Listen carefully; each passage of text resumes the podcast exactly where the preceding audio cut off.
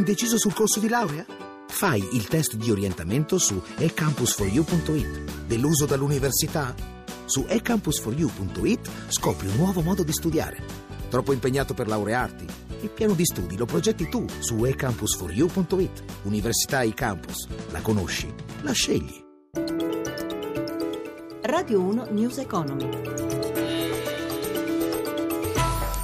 Buona giornata in studio Lucia Coppa. Buone notizie sulla crescita del paese. Il secondo trimestre ha segnato un aumento dello 0,3% per il prodotto interno lordo e arrivano buone notizie anche dal fronte lavoro. A luglio la disoccupazione in netto calo è scesa al 12%, il livello più basso dal 2013. Salgono gli occupati, 44.000 in più rispetto al mese precedente, 235.000 nell'anno e diminuisce anche la disoccupazione giovanile al 40,5%, in calo di due punti e mezzo percentuali sul mese precedente di 2,6 punti su base annua, anche in questo caso il valore più basso degli ultimi due anni. Passiamo ai mercati, giornate in affanno per le borse europee, fortemente negative stamane quelle asiatiche, penalizzate dal crollo dell'indice manufatturiero cinese. Per gli aggiornamenti, linea a Milano, Maria Giovanna Lorena. In Europa, dopo un avvio in calo, le vendite si stanno intensificando. Londra meno 2,5%, Parigi meno 2,8%, Francoforte meno 3%, Milano meno 2,47%. Sul listino di Piazza Affari penalizzati i bancari, industriali e il settore del lusso che più risente dei timori di un rallentamento del mercato cinese. A deprimere le borse appunto gli ultimi dati sulla frenata dell'attività manifatturiera in Cina che hanno fatto suonare l'allarme sui mercati. Già in Asia erano prevalse basse le vendite, perdite pesanti, Tokyo e Shenzhen hanno sfiorato il 4% di ribasso, Hong Kong meno 2.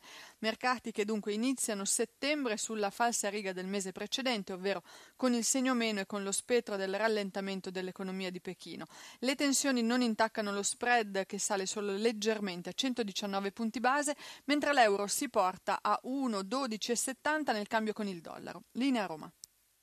Diamo qualche altra informazione per quanto riguarda la crescita del PIL dunque l'Istat vede il rialzo come dicevamo nel secondo trimestre più 0,3% rispetto al primo trimestre e si tratta dello 0,7 in più su base annua ed era prima allo 0,5 e anche eh, adesso passiamo a parlare invece della, de, de, di una situazione di un'avvertenza. Nel 2013 c'è stata la chiusura dello stabilimento di Anagni con quasi 400 dipendenti a casa.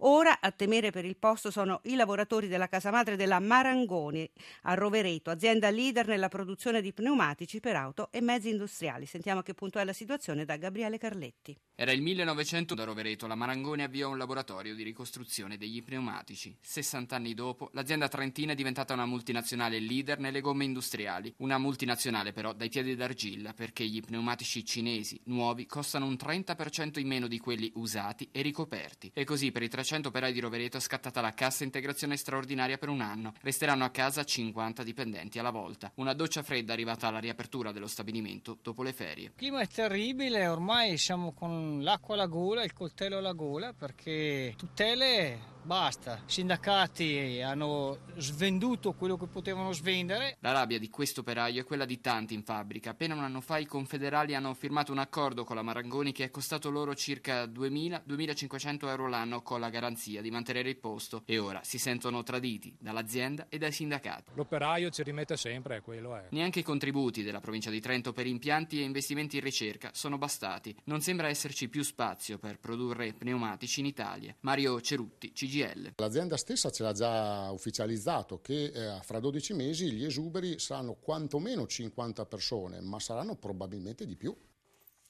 Domani la CISL presenterà in Parlamento una proposta popolare per il rilancio dei consumi attraverso, attraverso, interventi sul sistema fiscale. Sentiamo il segretario confederale CISL Luigi Sbarra al microfono di Roberto Pippan. Domani presenterete un disegno di legge popolare in Parlamento. Qual è la prima richiesta che farete? Ma la prima richiesta da fare è quella di utilizzare una impostazione che riduca le tasse sui redditi da lavoro dipendente, da pensione sulle famiglie e anche sulle imprese soprattutto quelle imprese che investono in ricerca, in innovazione e che non licenziano e poi scatenare una grande offensiva di contrasto all'evasione e all'elusione fiscale. Da qui possono essere recuperate le risorse per una politica di redistribuzione dei redditi, consentendo in questo modo alle famiglie di poter di nuovo sperare e di far ripartire la dinamica dei consumi. Ci fermiamo qui, News Economy a cura di Roberto Pippan torna nel pomeriggio dopo il giornale radio delle 18 in redazione Cristina Pini, in regia Stefano Capogna, da Lucia Coppa, buon proseguimento d'ascolto. Radio 1 News Economy.